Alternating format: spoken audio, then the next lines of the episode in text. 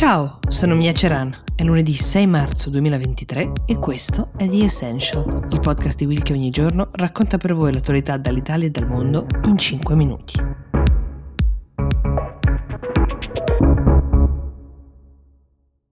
Iniziamo questo lunedì con la notizia che la Cina aumenterà il proprio budget per la difesa, ovvero la spesa militare,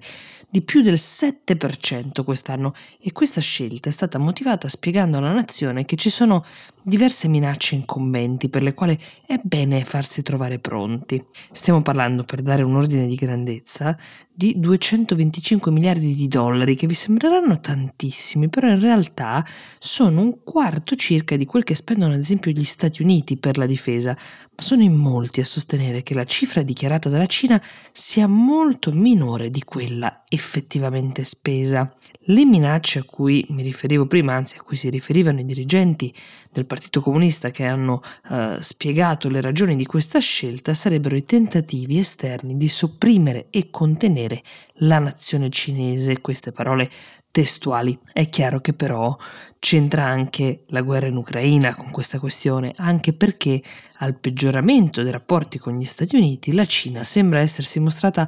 molto sensibile, diciamo, al caldo abbraccio dell'amico Putin e la vicenda dei palloni aerostatici spia, o presunti tali, di cui vi ho parlato, non ha fatto che inasprire i rapporti. E poi, tra le ragioni per aumentare la spesa militare, c'è anche Taiwan, che molti sostengono potrebbe essere invasa dalla Cina negli anni a venire per ripristinare quello che la Cina stessa vede come la giusta subordinazione. In questo anche il lancio di missili balistici che avviene frequentemente è una prova di forza che dovrebbe servire, secondo la Cina, a Taiwan da avvertimento. Nella stessa occasione, ovvero al Congresso Nazionale del Popolo, perché è da qui che sono venute fuori tutte queste informazioni piccola premessa, il Congresso Nazionale del Popolo è una sorta di assemblea parlamentare che si tiene due volte l'anno, il cui ruolo chiave era in realtà in questo caso di ratificare il terzo mandato del presidente Xi Jinping, quindi possiamo definirlo diciamo un, un, incontro più formale che altro. Ecco, in questa occasione è stato annunciato che c'è anche un altro dato interessante, cioè che la Cina quest'anno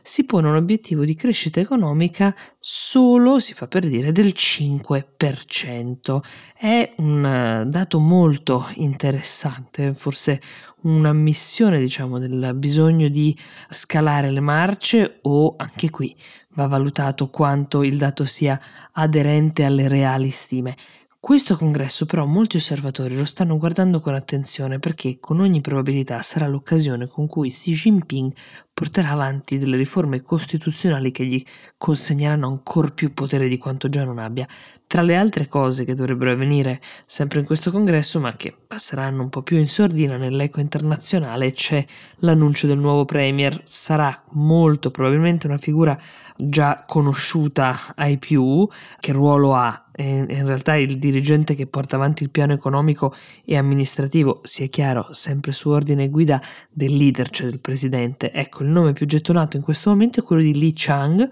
neanche a dirlo, uomo di grandissima fiducia del presidente.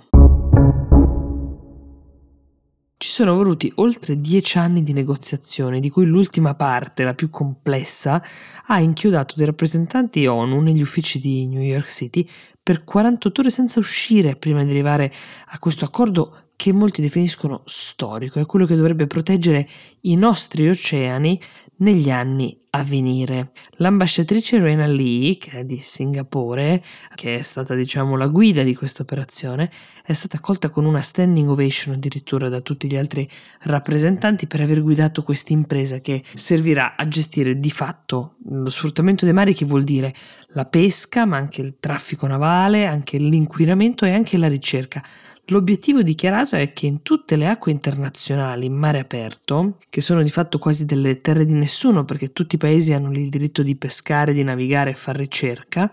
entro il 2030 diventeranno invece aree protette, insomma non più terra o meglio mare, di nessuno, dove i paesi più ricchi di fatto la fanno da padroni, avendo dei mezzi più forti, più importanti, non solo per quel che riguarda la pesca, come è facile immaginare, ma anche l'estrazione dei minerali dai fondali, oppure la ricerca genetica sulle specie marine, dalla quale i paesi meno ricchi sono praticamente esclusi. L'ultimo accordo internazionale relativo alla protezione degli oceani è datato 1982, stiamo parlando di più di 40 anni fa, era la Convenzione delle Nazioni Unite sul diritto del mare, così si chiamava, aveva obiettivi che non contemplavano intanto neanche una certa consapevolezza che forse oggi abbiamo maturato su certi temi come il cambiamento climatico, ma anche quello dello sfruttamento del materiale genetico di piante e animali marini che vivono in mare aperto, è uno sfruttamento che viene utilizzato per produrre farmaci, ma anche cibo, in alcuni casi anche processi industriali. Qui nasce la diatriba su se sia giusto che solo i paesi più ricchi che dispongono di mezzi per fare ricerche in acque oceaniche possano occuparsene. Tra le altre cose questo trattato prevede anche un'equa distribuzione di queste opportunità. C'è ovviamente ancora molta burocrazia da superare per arrivare alla concretizzazione, ma i segnali sono buoni. Primo segnale tra tutti, quello che l'Unione Europea si sia impegnata ad investire 40 milioni di euro solo per far ratificare l'accordo e perché venga applicato dai paesi aderenti in tempi brevi. The Essential vi augura un buon inizio settimana e vi dà appuntamento a domani. Buona giornata.